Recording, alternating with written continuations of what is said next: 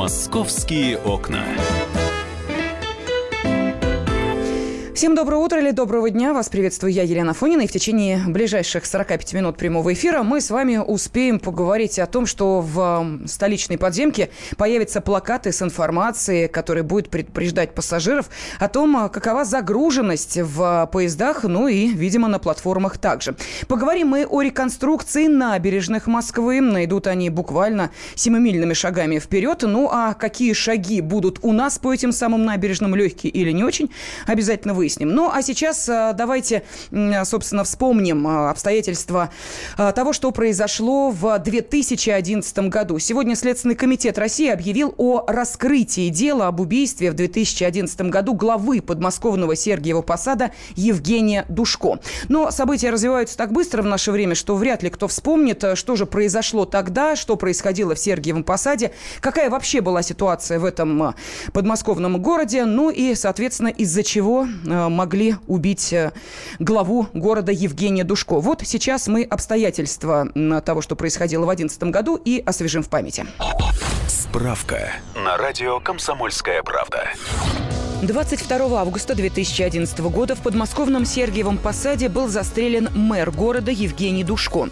Незадолго до своей гибели Душко выступил с резкой критикой в адрес ряда влиятельных людей, публично употребив слова «мрази» и «подонки». Главой Сергиева Посада Душко был избран в апреле 2011 года. Тогда в городе начала действовать модная схема. Вместо одной должности мэра были введены две. Мэра раздвоили на главу города, он избирался лица из числа депутатов Горсовета и сити-менеджера. Его брали на работу по конкурсу. Главой города был избран председатель Горсовета Евгений Душко. Должность сити-менеджера в июне 2011 года занял заместитель председателя Горсовета Юрий Калмыков. Новый глава города Евгений Душко активно занялся наведением порядка. Стоит отметить, что еще будучи главой горсовета, Душко обращался в полицию с жалобой на угрозы. Он заявил, что к нему подошли поговорить четверо мужчин весом по 120-150 килограмм. Они назвали себя представителями районной власти и настоятельно порекомендовали главе горсовета чаще прислушиваться к советам главы райадминистрации Владимира Короткова. «Думаю, — сказал Душко, — что это какие-то финансово-промышленные группы, упорно пытаются пытаются добиться того, чтобы все полномочия решения всех вопросов были переданы в районную администрацию. Летом 2011 года Душко выступил с крайне резкими заявлениями. «Если человек коррупционер, то я не буду с ним иметь никаких дел. Я не буду с ним здороваться, я его буду презирать. Это же мразь, он украл деньги», — сказал градоначальник. При этом Душко озвучивал вполне конкретные претензии в адрес конкретных лиц. В частности, он заявил, что один якобы отправил свою любовницу в Париж за счет бюджета, другой не платит деньги в бюджет, хотя владеет хоромами в центре города с видом на лавру. В августе Душко отправил жену и детей на отдых, а сам продолжал работать. В 7 часов 30 минут 22 августа он вышел из своего дома номер 49 по Советской улице. Городоначальник сел в свой автомобиль «Вольво», и в этот момент неизвестный злоумышленник несколько раз выстрелил в него. Две пули попали в цель. Душко получил ранение головы и груди. Звуки выстрелов услышала мать мэра. Она позвонила его отцу, который выехал на работу раньше. Отец вернулся к дому и увидел раненого. Леонидова. Перетащил сына в свой автомобиль Porsche Cayenne и повез в больницу. Но по приезде врачи смогли только констатировать смерть. И вот еще раз напомню, что сегодня Следственный комитет объявил о раскрытии дела об убийстве главы Сергиева Посада Евгения Душко. Убийство произошло в 2011 году. Установлено, градоначальник стал жертвой банды, которую возглавлял Константин Пискарев, известный по прозвищу Костя Большой. В настоящее время 10 членов группировки, в том числе и ее лидер, арестованы. В зависимости от роли каждого они обвиняются в бандитизме, убийстве, похищении человека и незаконном обороте оружия. А, банду Пискарев создал создал еще в 1999 году. Ее деятельность была пресечена в 2016 после задержания участников. Следователи выяснили, что за время существования группировки преступники совершили не менее 18 убийств в Москве и Московской области. Жертвами бандитов становились люди, которые вступали в конфликт с Костей Большим. Такая же ситуация, по данным ведомства, произошла и с Душко, из-за деятельности которого могли пострадать коммерческие интересы лидера этой преступной группировки. Сейчас на связи с нашей студией глава Московского Московского межрегионального профсоюза полиции Михаил Пашкин. Михаил Петрович, здравствуйте. Здравствуйте. Ну, вы знаете, для обывателей, конечно, вот э, то, что расследование этого дела велось 6 лет, э, ну, кажется, долговато. А вот для следователей, э, для нашей судебной системы этот срок не слишком большой? Нет, потому что такие заказные убийства обычно очень тщательно планируются, и подобраться к исполнителям и доказать их заказчика, тем более найти исполнителя очень тяжело. Ну, вспомним дело Политковской, того же Немцова, заказчики так и не были обнаружены. И здесь именно следствие сделала все возможное, я считаю, и, и заказчиков, и исполнителей, и целую банду скрыли и посадили. Угу. Я ну, считаю, что это нормально. Михаил Петрович, ну а в чем а, сложность раскрытия таких чиновничьих дел? А дело в том, что у чиновника очень много врагов. И э, если он честный чиновник, то и начинает закрывать или прекращать деятельность определенных коммерческих структур, то за каждой структуры могут стоять совершенно разные хозяева. И от кого ждать пулю в затылок совершенно непонятно. Поэтому здесь, я думаю, будет пролопачено очень много э, материалов, много просмотренных документов, огромное количество, чтобы выяснить, кто же истинный, кому на хвост грубо говоря, наступил вот этот чиновник. Угу. Поэтому здесь, я думаю, очень ну, грамотно сработали следователи. Да, скажите, пожалуйста, вот э, подобные группировки, э, которые держат э, город в своих руках, это уже в прошлом все осталось? Или сейчас то же самое, просто об этом как-то особо громко не говорят? Ну, к сожалению, ну, помните Кущевку? Угу. То есть, вспомните, Э, подмосковные города, многие причем. Ну, я, например, по одному из подмосковных городов еще года четыре назад управление собственной безопасности направил материалы, как крышевали руководители э, МВДшные, э, бизнес преступный. Ну, эти руководители оказались, повышение получили. То есть перешли с районного уровня в глав областной московский. То есть э, преступность э, сейчас крышуется правоохранительными органами в основном. И не только полицией, но и тем же самым Следственным комитетом, прокуратурой.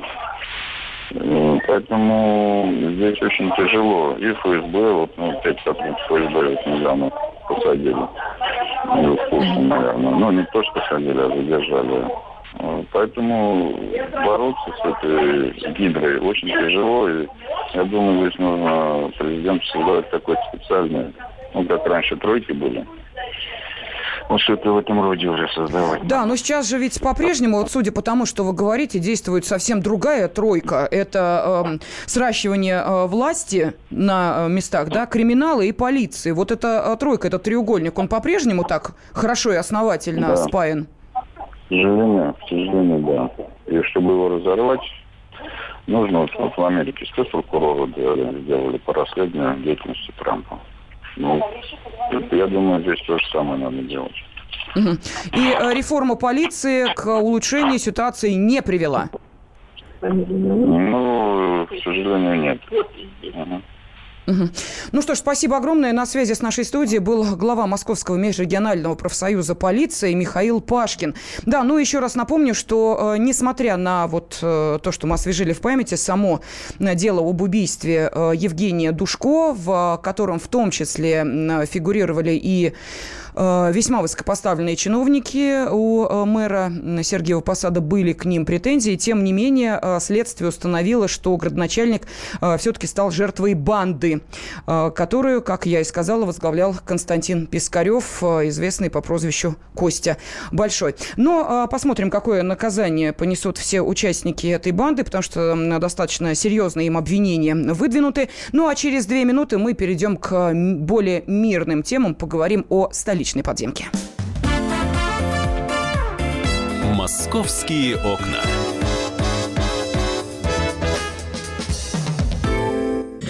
Начинаем наш эфир. Хватит веселиться. Накажу. Можно без всего этого пафоса, а? Как-то поспокойнее. Все, серьезно давай. Давай. Я Андрей Норкин. Я Юлия Норкина. По понедельникам и вторникам С 18 до 20 часов по московскому времени. главные новости, события и факты. Программа «120 минут».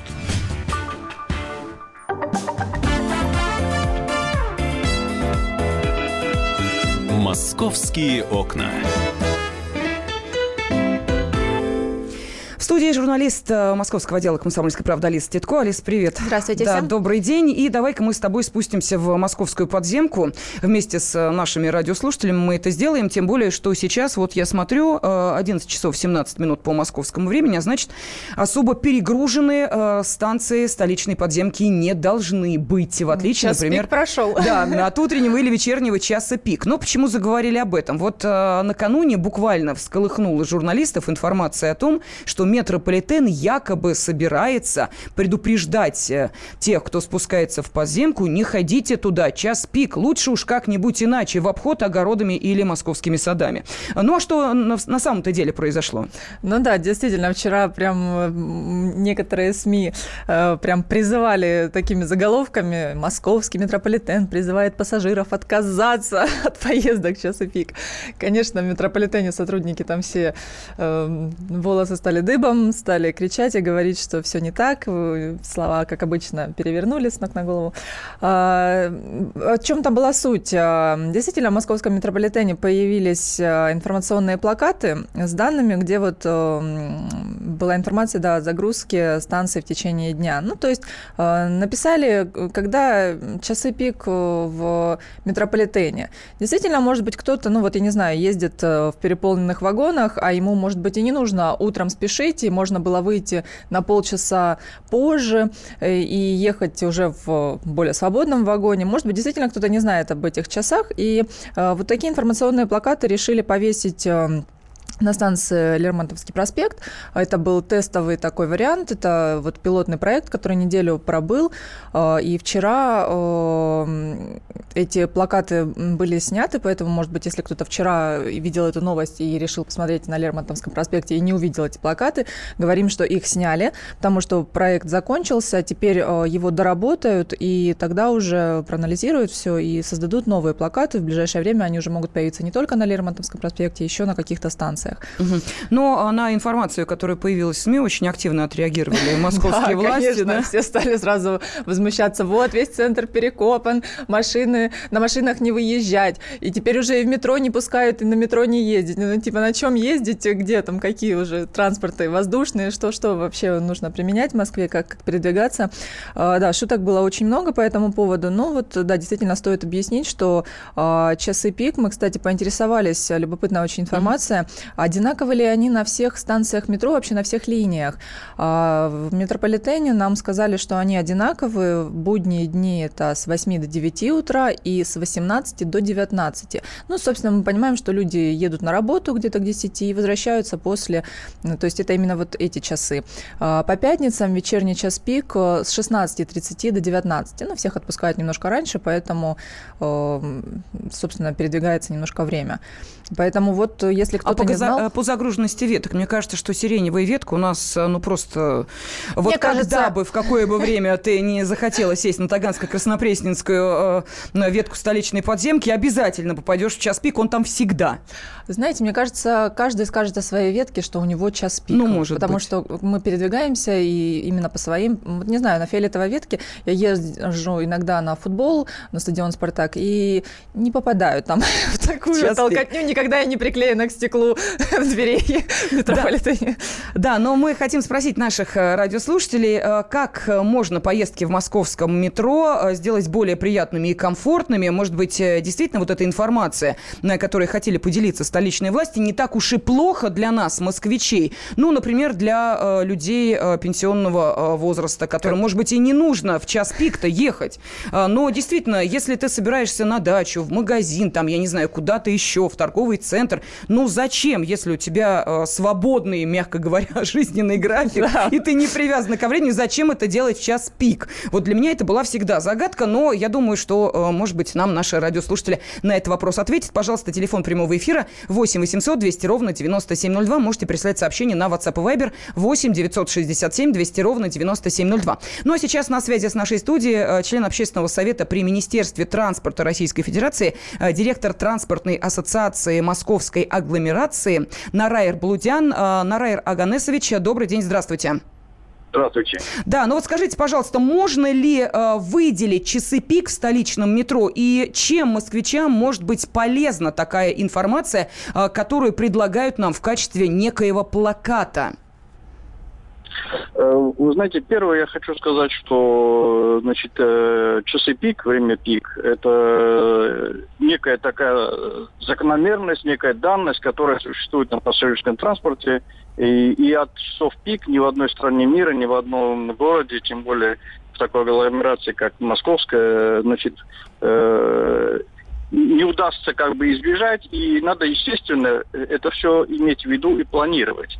Значит, э, вы абсолютно правы в том, что, конечно, с точки зрения планирования поездки, э, непосредственно сам пассажир э, должен тоже принимать участие в этом планировании своей поездки.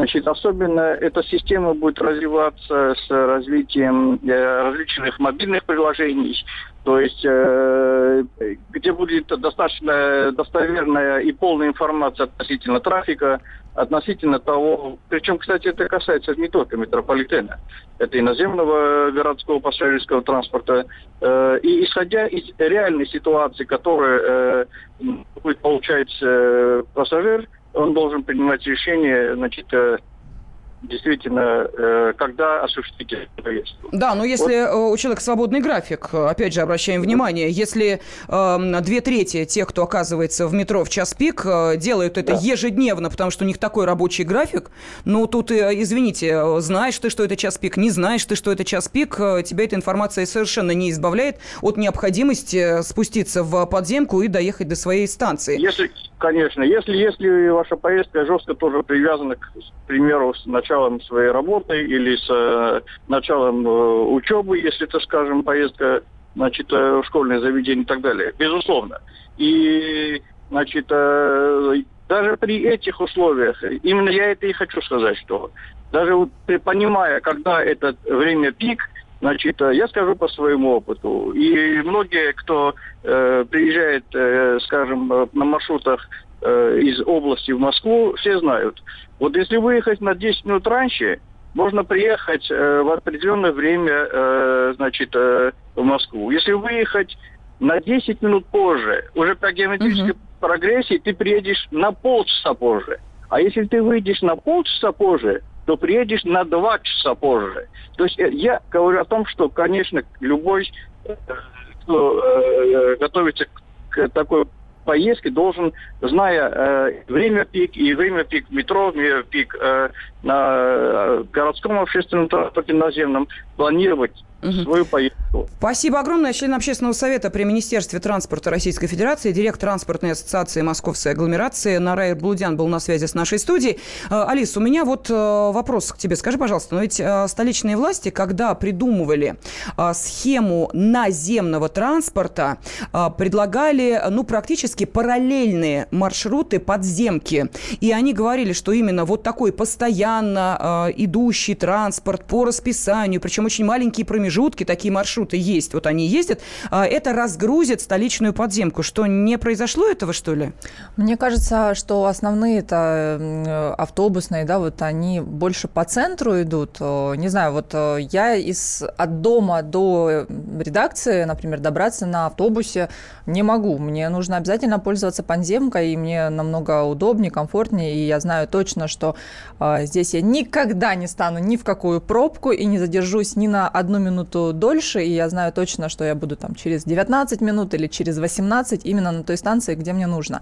Поэтому, ну, лично мне удобнее пользоваться метро, и тем более оно у нас расширяется, у нас будет вот и третий пересадочный контур скоро начнется, да, вот первый участок, по крайней мере, планируют открыть где-то в сентябре. Одна из станций, вот Петровска, Петровский парк, которая возле нас рядом, угу. да, здесь станция «Динамо», Дмитровская, мы как раз здесь находимся, вот она откроется, ее обещали нам, мэр города обещал к Дню города. Открыть и, собственно, конечно же, она будет открыта в составе участка деловой центр Петровский парк. И э, там вот есть э, станция одна, которую давайте учиться все, как правильно ее выговаривать, потому что все почему-то говорили раньше Хорошевская, а она будет Хорошевская а с буквой Ё, да, это вторая вот станция, где будет прописана буква Ё, первая такая станция Тропарева, Тропарева да. Вот, и, собственно, вот этот участок, э, ну, постепенно, да, он будет строиться, это очень длительный длительный процесс. Мы знаем, что там очень много станций, 31. А, второй участок э, вот на, на запад подвижется потом э, позже, как раз где-то через два месяца после того, как откроется первый. А, и этот процесс, ну вот он, да, займет эм, несколько лет, но тем не менее мы надеемся, что это тоже разгрузит э, метрополитен, а основную нашу подземку, которую мы знаем, нам и МЦК помогает. Вот, поэтому будем надеяться, что метро будет у нас шустрее, не так не таким плотненьким. Да, и самое главное, что людям для того, чтобы пересесть, допустим, а, на какую-то другую ветку, не понадобится для этого ехать в центр. Вот мне кажется, это москвичам понравится это главное, больше да. всего. А, возможность э, сделать свою дорогу короче и проще. Журналист э, э, «Комсомольской правды» Алиса Титкова была с нами. «Московские окна».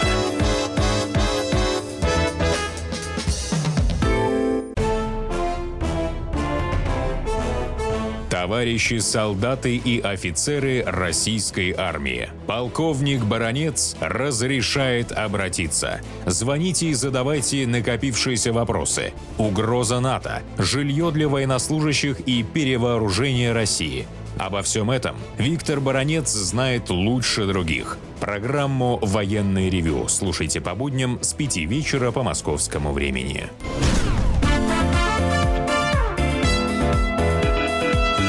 «Московские окна».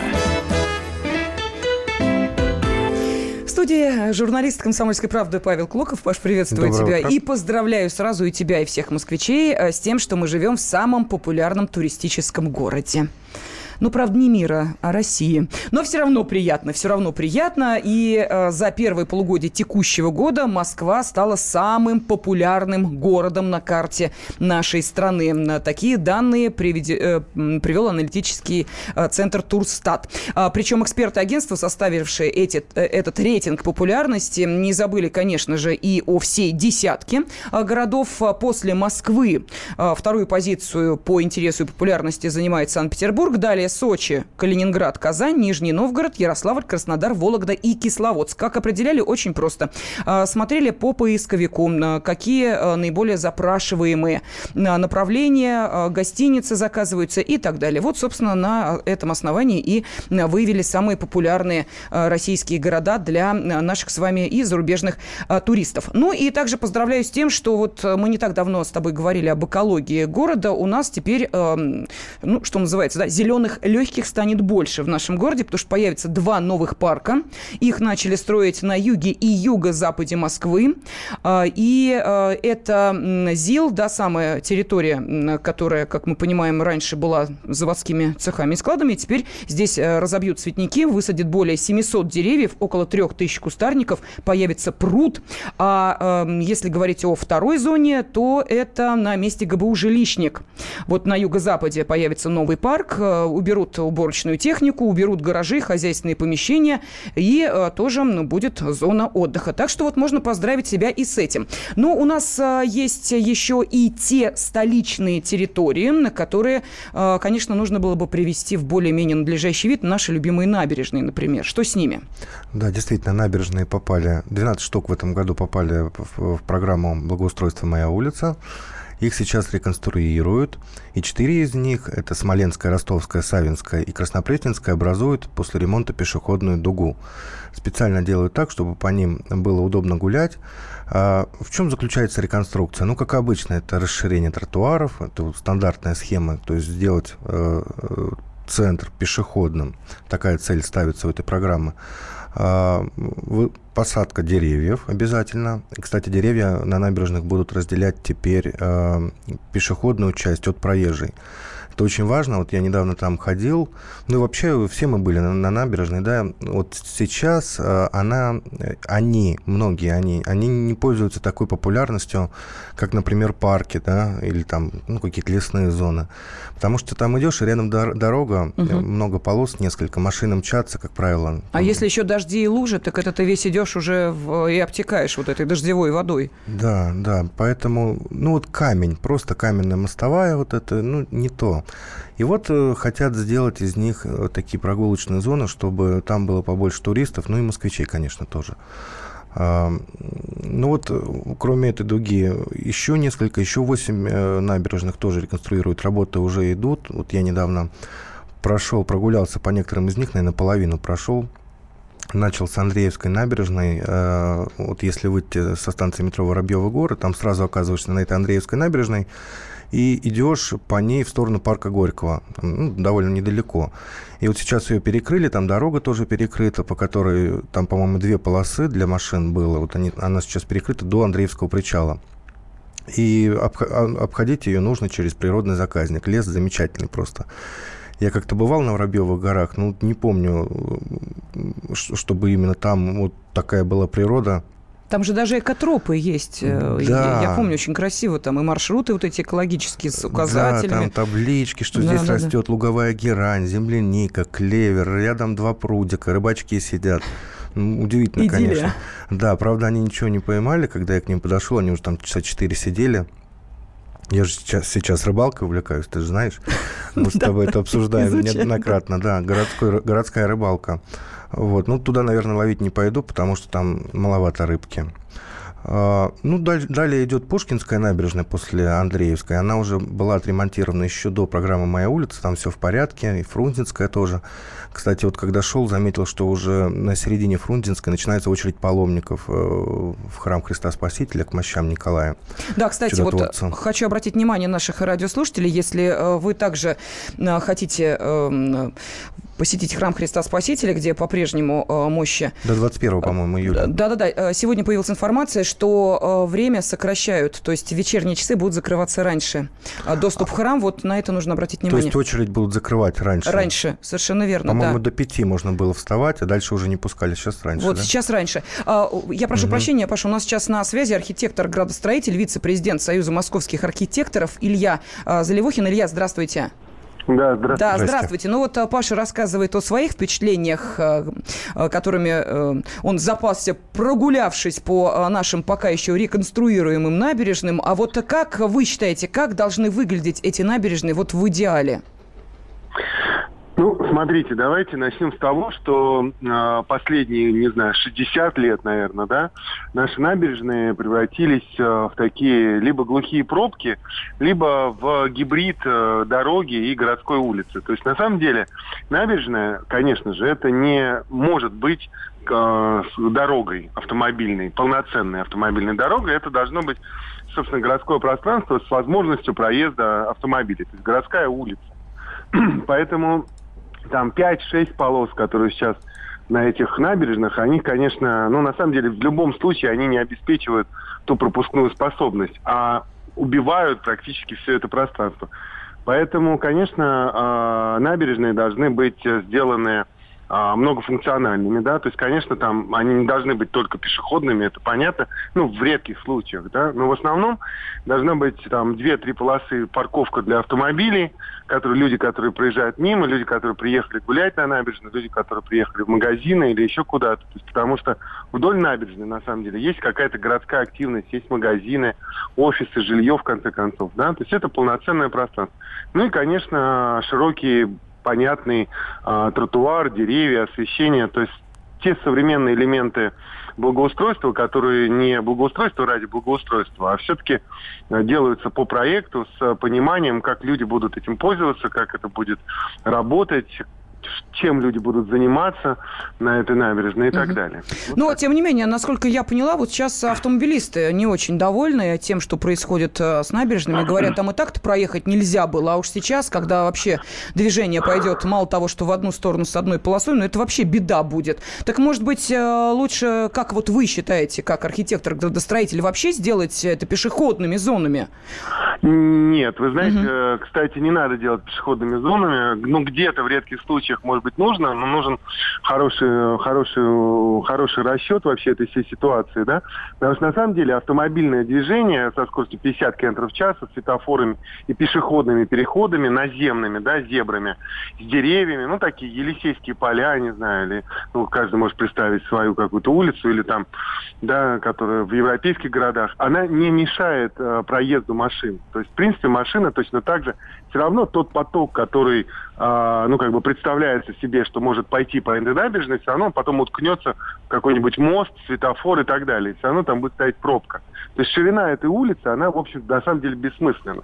Угу. Единственное, что нужно в Москве сделать, это единую систему скоростных дорог, которая идет там вдоль железных дорог. И транзитный поток машин должен идти по ним. А вот эти все городские улицы, набережные проспекты, они должны использоваться для локальных э, э, поездок, да, то есть нельзя по этой набережной ехать из одной стороны Москвы в другую. То есть и сейчас это невозможно, на самом деле, из-за пробок. Ну и, в общем, как бы это не, не соответствует э, логики, да, угу. должны быть две разные системы. Илья, скажите, пожалуйста, дорог... ну вот э, наверняка вы бывали во многих э, городах мира, вот есть, ну, коль мы сегодня э, говорим о набережных, есть для вас вот такая идеальная набережная, вот идеальная, вот все хорошо – вы знаете, я, я люблю набережные Парижа, в которых э, действительно и дома стоят вдоль набережной, и магазины, и люди живут, деревья растут. Она на самом деле двухуровневая, то есть снизу там просто вообще прогулочная, наверху тротуары. То есть все, все, все вместе, да, то есть нет такого, что это только для машин или только для пешеходов. То есть это всем удобно, все работает. То есть город это э, соединение, реализация интересов всех, кто в нем живет. Поэтому да, вот и никому не мешают речные ресторанчики, а, никому. там люди Пароходики. живут, э, да, вот в этих да, э, баркасах. многообразие, понимаете, mm-hmm. многообразие типологии, многообразие людей, разных социальных групп. Все находятся вместе, вот это важно. И, и очень богатые, и не очень богатые, и, я не знаю, и разные национальности все это, разные типологии жилья, разные активности, mm-hmm. все вот набережная это вообще сосредоточено, потому что у воды вообще начиналась жизнь, да, изначально, поэтому это место очень хорошее. Было. Спасибо огромное. Архитектор, градостроитель, вице-президент Союза московских архитекторов Илья Заливухин был на связи с нашей студией. Паш, времени остается очень мало, буквально 30 секунд. А ты для себя, вот даже вот сейчас по этой прогулке нашел какую-то вот приятную для себя набережную, куда ты вернешься после реконструкции? Честно говорю, пока нет, потому что там все разрыто, и там даже нет импровизации импровизированных тротуаров, как это обычно делают при программе «Моя улица». Я шел по дороге, мимо меня проезжали КАМАЗы, выгружали щебень. В общем, нужно ждать, пока ремонт закончится, а закончится он к 9 сентября, ко Дню города. Ну, это совсем скоро. Вот тогда-то мы и прогуляемся, и оценим, и вам обязательно расскажем. Павел Клоков и я, Елена Фонина. «Московские окна».